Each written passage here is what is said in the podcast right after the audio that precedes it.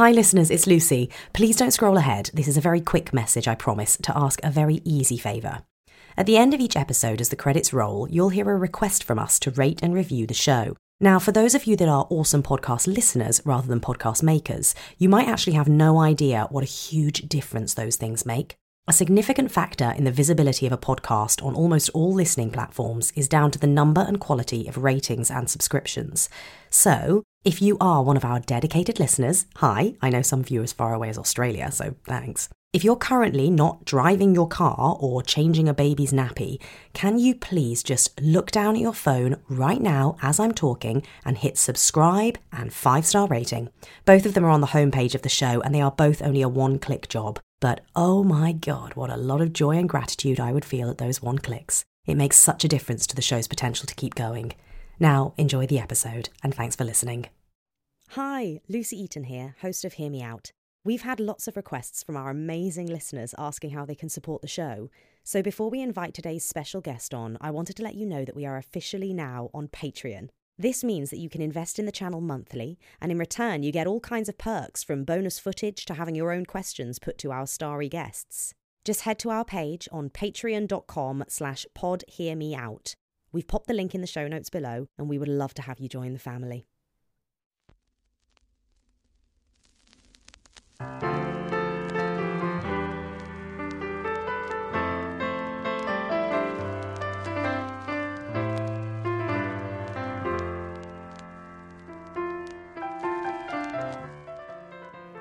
You're about to hear a brief conversation with an incredible actor.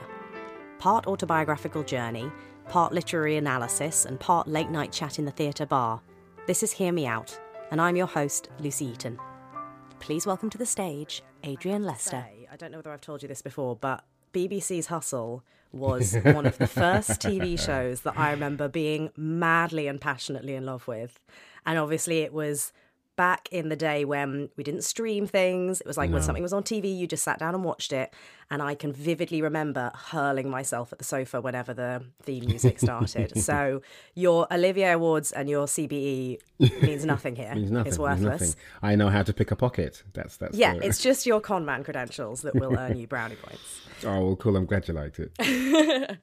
But from one sort of fourth wall breaking piece of entertainment to another, you want to talk today about Cost of Living, Yeah. which is by Martyna Majok. Yeah. And this was the 2018 Pulitzer Prize winner for drama. And then you were in it at the Hampstead Theatre in London in 2019. Yes, when we were still going to the theatre, directed by Ed Hall. Oh my um, God. It was a. It was a. Um, I'd never worked at Hampstead before, Mm. and whenever something comes in where someone's you know interested in me being in a play or whatever it is, no matter what it is, my agent always sends it along to me. She says, "Look, so and so asked you to do this in you know a scout hall in Sheffield." do you think that? And I go, "Mm, do you know what? It's let's say nice, a nice no. I, I just don't feel feel that I'm ready for that at the moment. Yeah. And so this came along, and you know, as all actors are, you're trying to step up to the next sort of level of notoriety and, and also finance and income and Yeah. so on. You, you're constantly pushing. Yeah, the struggle never stops. So after doing like Henry V and Hamlet and you know, Hmm. Othello and Red Velvet and the W- W- West End stuff, this small beautiful play came across my agent's desk, and she said. Um, Ed wants to talk to you about doing this. Uh, would you would you like to meet on it? Yeah. And I got the play, and I thought, well, I'll read it. And I don't think you know this is the next thing because I really want to do a film. Um, and I started reading it. I couldn't put it down, and I didn't. Yeah. I didn't know why. And that's a strange thing to have about a play because the play doesn't really explain itself. It sort of works on you as you listen to it, as you as you read it, and I hoped it would work on you as you watched it. So I thought, let me just let me meet Ed. Let's go and have a chat. Yeah. And uh, we went and had a chat about it, and um, he spoke about uh, Katy Sullivan, who'd played the part three times before in America The part of your wife. the part of my wife, sorry, who'd played the part uh, Ani of um, of my character's wife, and she was a wheelchair user and great actress and so on. And he spoke about that, and he spoke about the play and what it meant and so on. And I thought, you know what, I've got to do this. I've Yeah. just, I've just got to do this. The movies can wait. The, The movies can wait. can wait. I'm I'm doing this. You sort of they they say Yeah. you do one for the bank, one for the soul, one for the bank, one for the soul. Yeah. This was definitely one for the soul. It, it contained everything that I believe theatre should be. It was it Mm. was really honest. It was transformative. I think it shed light on a subject and characters we don't normally see on stage.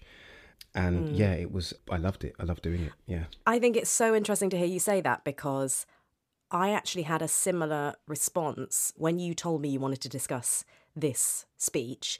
And for people who don't know the play, it's the prologue, isn't it? It's the opening speech. So yes, actually, the opening speech. Yeah. so not knowing the play myself, I, I actually didn't know it.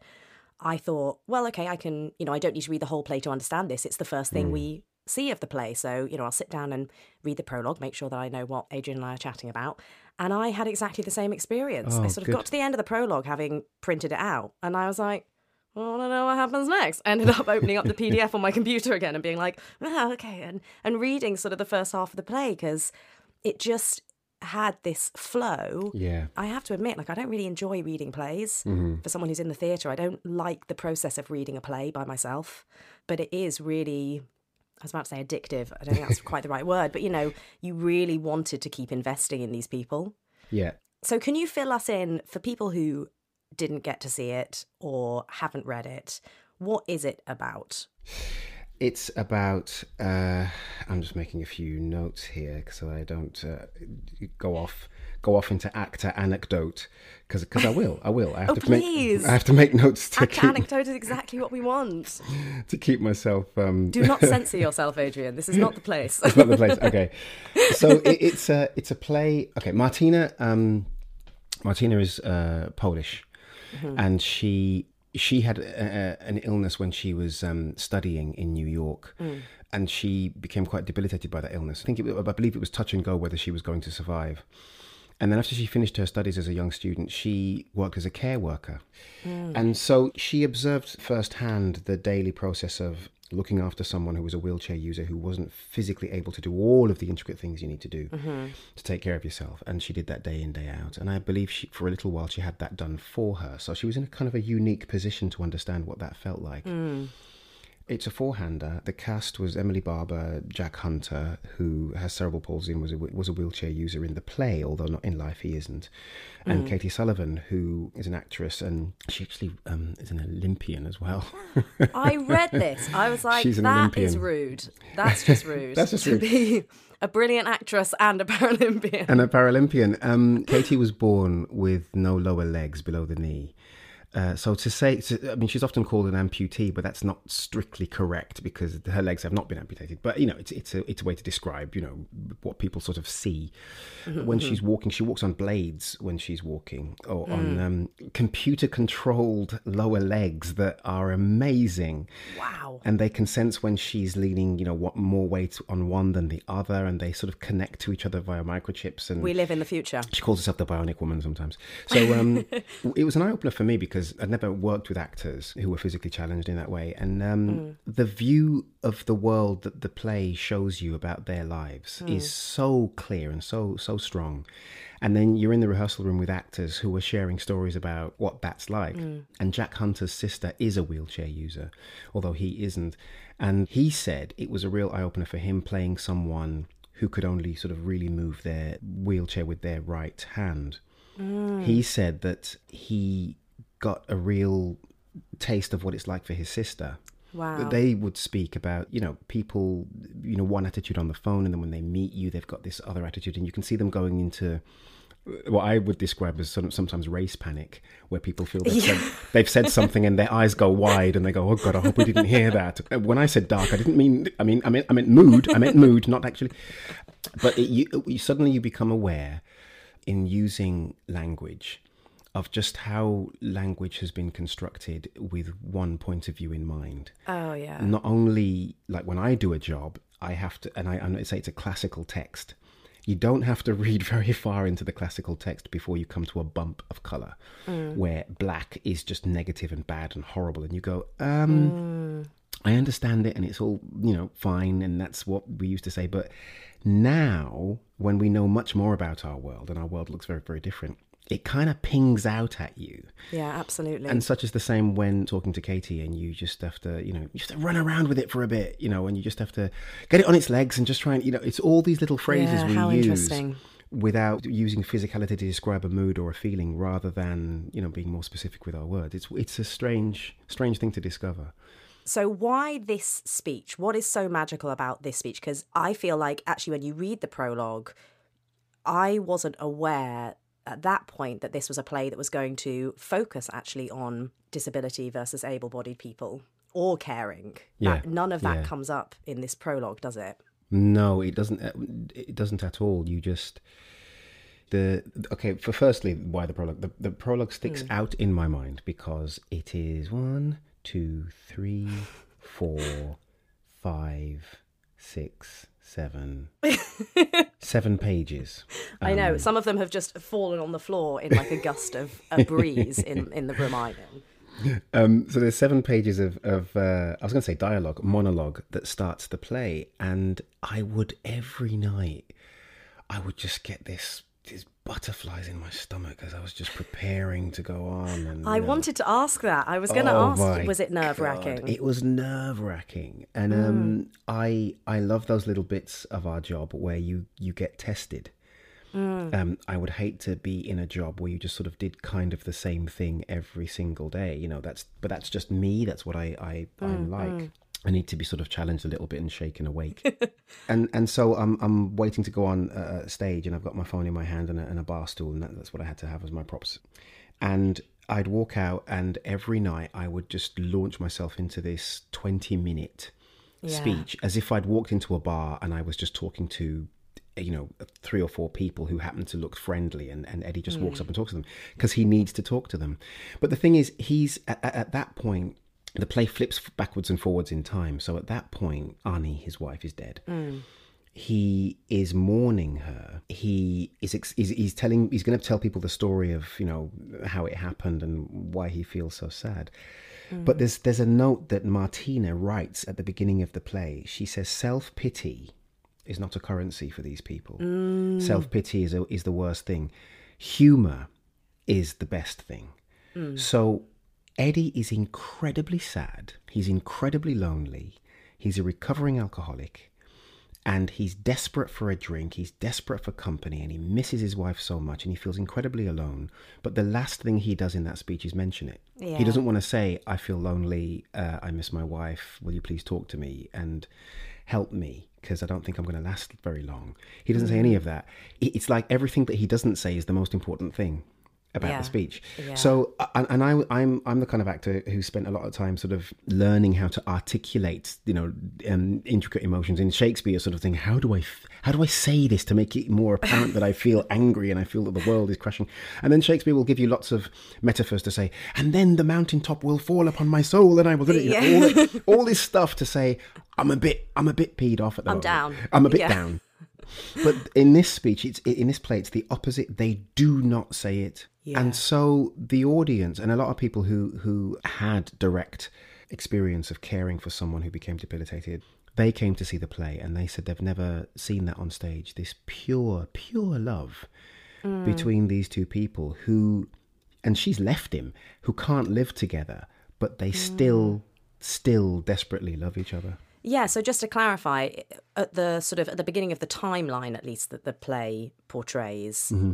Ani and Eddie have separated, and actually the character of Eddie only goes back to care for her because she's had an accident. He feels he is the best person to to be her carer. Is that right? Yeah, that's how he explains it to her. Right. But actually, he he loves her and he misses her.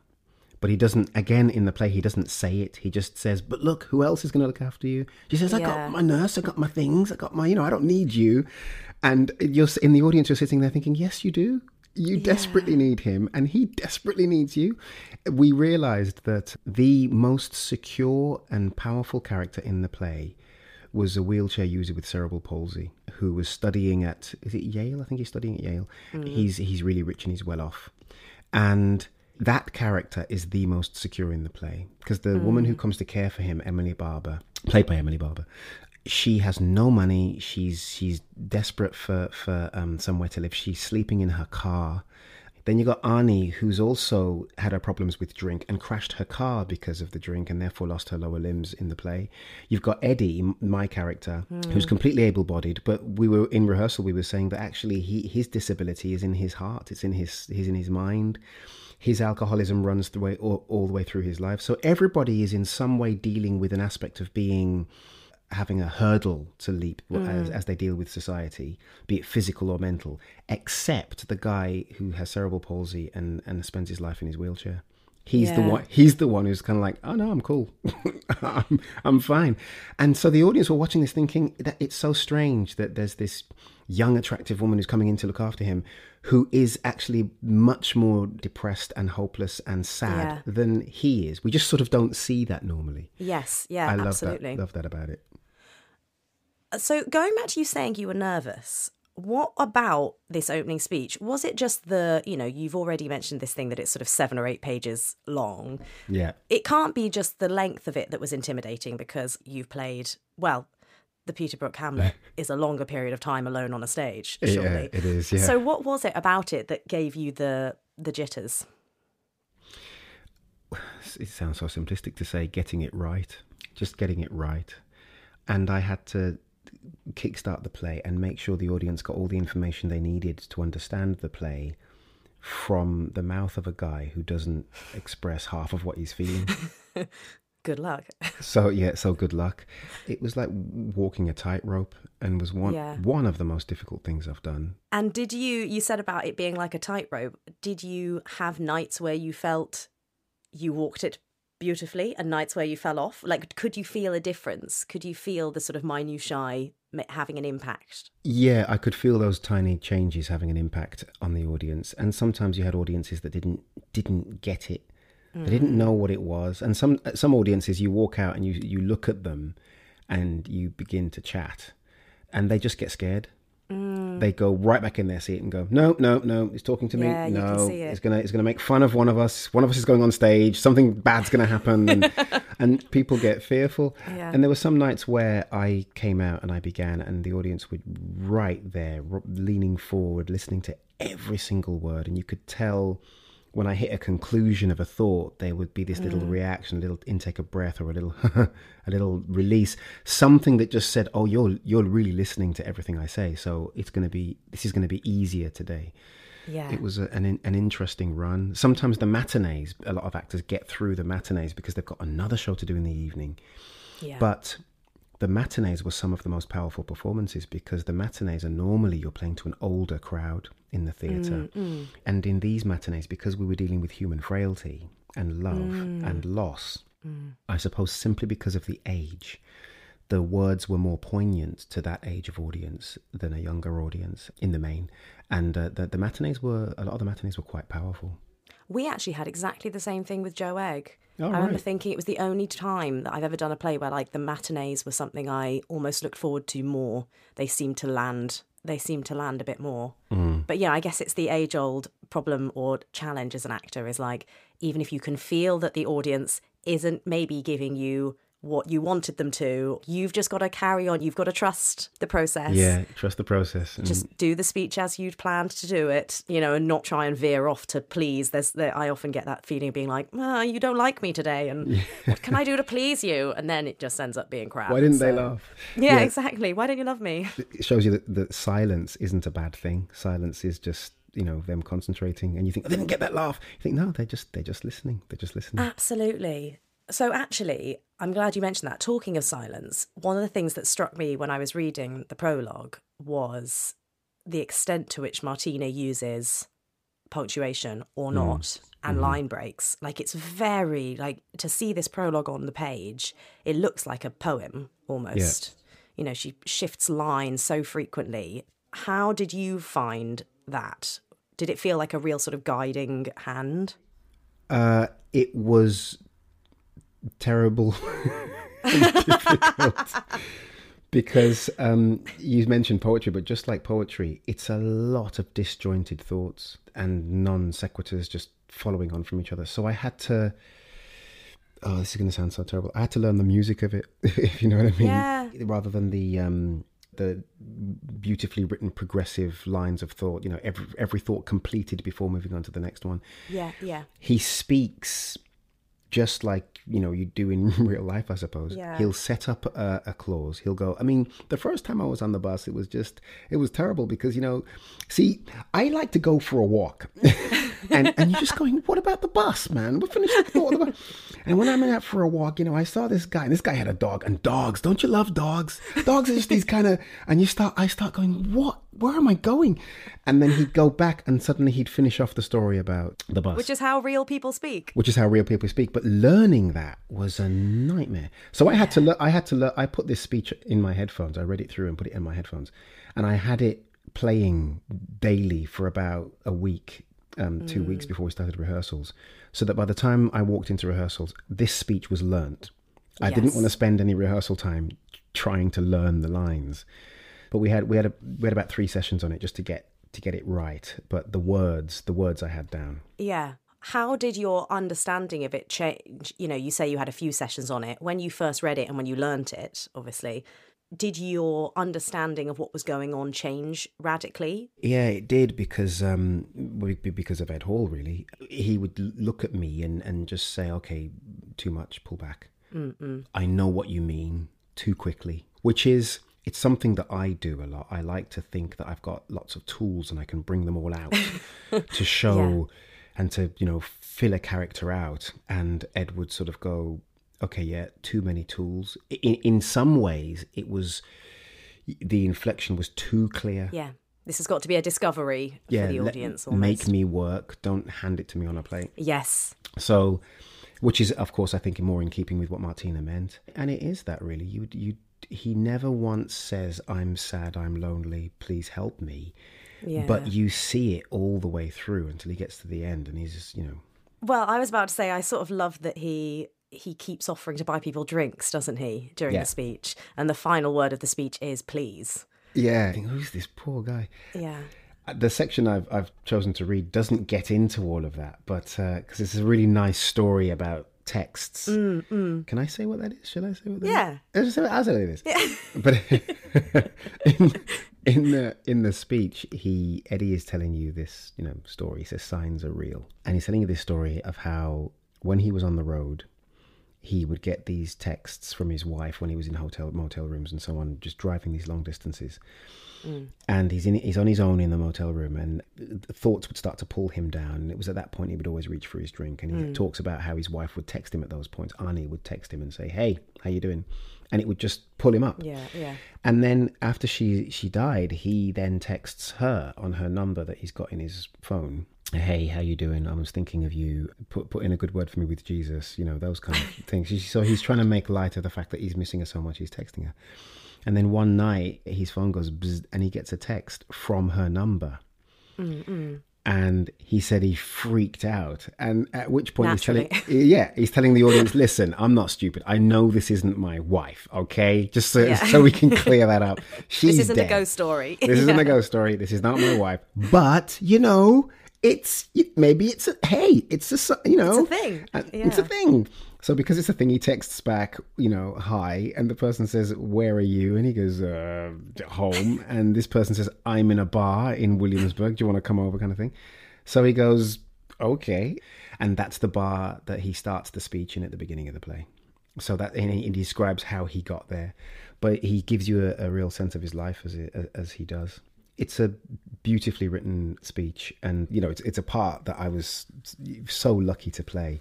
Well, then, shall we hear it? Is it time? Yeah, yeah. We've had a lovely chat about it. All right, so this this is just like I think about three minutes taken from the the middle of this uh, of this uh, opening monologue.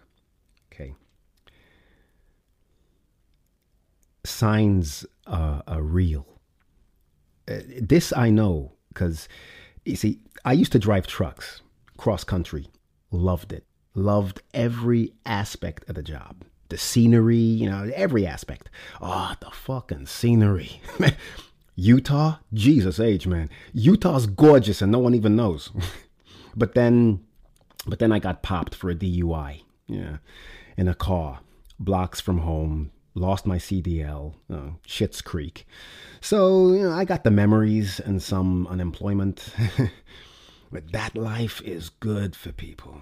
I, I, was thankful for every day they ain't invented yet the trucker robots. yeah, that life is good. The road, sky, the scenery, uh, except the loneliness. Yeah, except in the case of all the, you know, loneliness. See, this is what this was what my wife was good for. Uh, not that this was the only thing, but everyone what's married, there's uh, you know the the fuck days, yeah? like fuck. What did I do? like, what did I actually fucking do here? Because you know y- you married a person, and a person's gonna be a person even if they're married. Hey, that's a lesson. That that's a lesson for your life right there. But still, I I still you still loved her. You know. she she would text me uh, on the road at night in motels, which alone can be you know, can drum up certain feelings. This is why there's Bibles in motels we're, we're, all of us in motels on the road to somewhere we ain't at yet. And that makes us feel feelings. Roads are dark and America's long. And I mean, this wasn't poetry, these texts. This wasn't like, you know, uh, uh, uh you know, poetry. Is thinking of you Uh, uh, how's things? Uh, your check came today. Uh, off to bed. Good night. That little buzz in my pocket or on the nightstand, that's the rope gets tossed down to you at the bottom of that well when the thoughts come. You know, the thoughts, that loneliness. the texts, they're like, climb on up out of there, you know? they're like, uh, get up out of those thoughts, you know? Because, uh, thinking of you. Thank you so much. That just put the biggest smile on my face. it's it's it's lovely that he he spends so long trying to trying to entertain the people that he's with yeah, you feel it. Uh, you know, you want to smile along with him. You, you yeah. want to sort of go along, like help him tell his story. I completely agree. Ed brought that up in rehearsal. He said that there's something we sort of look at you with a bit of disbelief. Mm. And which is which is nice for the part because we always judge people by you know how they look and how they seem, and so when we look at this person who's obviously very warm, obviously very you know likable we ca- it can't compute that that person could feel so lonely. Yes that's interesting. That's part of the part of the puzzle. And i had a, i grew a beard for the and let my hair grow for the part. And uh, gosh you know i spent lucy i spent ages putting little flecks of grey in it. Little flecks of grey just to make myself look a bit older. Uh, you are so committed. Some say it was natural grey, but you know, no, I, no, no, I put it in every single night. I put it in. um, but uh, so um, I've got this huge beard and, and this hair, and then I had to go and do a reshoot on a part that I've done previously, mm. which was a sort of like I think about a, a, a week before the end of the run. And so I go off and I have my hair completely cut and tidied and sharpened up. I have I go completely clean shaven. And then I come back to continue the run and it just felt wrong. You yeah. know, Katy took one look at me and went, "This is just no, this is weird." That's not him. Yeah, it actually felt really bad because I looked like someone who'd got up and shaved that morning and had tidied their hair and really took care of their appearance, and that just isn't the guy. No. It completely broke the reality of it for a bit. So anybody who saw that performance, I apologize for not being hairy. I should have been hairier. and uh, I apologize for my lack of hair, but I hope you still got the play. Those little details make such a difference, don't they? They do. They do make such a difference. There have been parts where I've been given fake nails, and not that an audience can really even see the nails from where they are, but actually, for me and for the other people I'm on stage with, it's like the difference in the way that you carry a thing or that you pick something up or Yeah, that changes, you yeah. touch a person changes when you've got these little daggers on the end of your Yes, of your yes, fingers. exactly. When I was doing Rosalind, I grew my um, nails long, and it did. It's a wonderful sentence to hear you say. when I played Rosalind, um, when I played one of the best parts ever written for a woman on stage, um, I I grew my nails long, and it completely changed the way I use my hands. It softened my wrist, Yeah. and then my elbow went in as I used my hands because I had to be careful not to. yes, you almost have to pat things front You have on, to use the you? pads of your pads of your fingers, which Yes. tucks your nail, tucks your elbows Yeah. in. Well, Adrian, this has been absolutely delightful. Oh, cheers, cheers! This been great been talking so to you. Lovely, lovely talking about a play of a morning, and thanks for introducing me to it. Oh, brilliant to talk to you. Hear Me Out is a Lucy Eaton Productions podcast. Music composed by Tristram Kay and artwork by Rebecca Bright. If you've enjoyed what you heard, please subscribe. And I know it's a mini faff, but if you're listening on Apple Podcasts, a rating and a review would mean the world. Finally, you can find us on social media at Pod Hear Me Out, and we're on YouTube, where you can catch visual clips of the show. Right, that's it. Lucy Eaton, exiting stage left.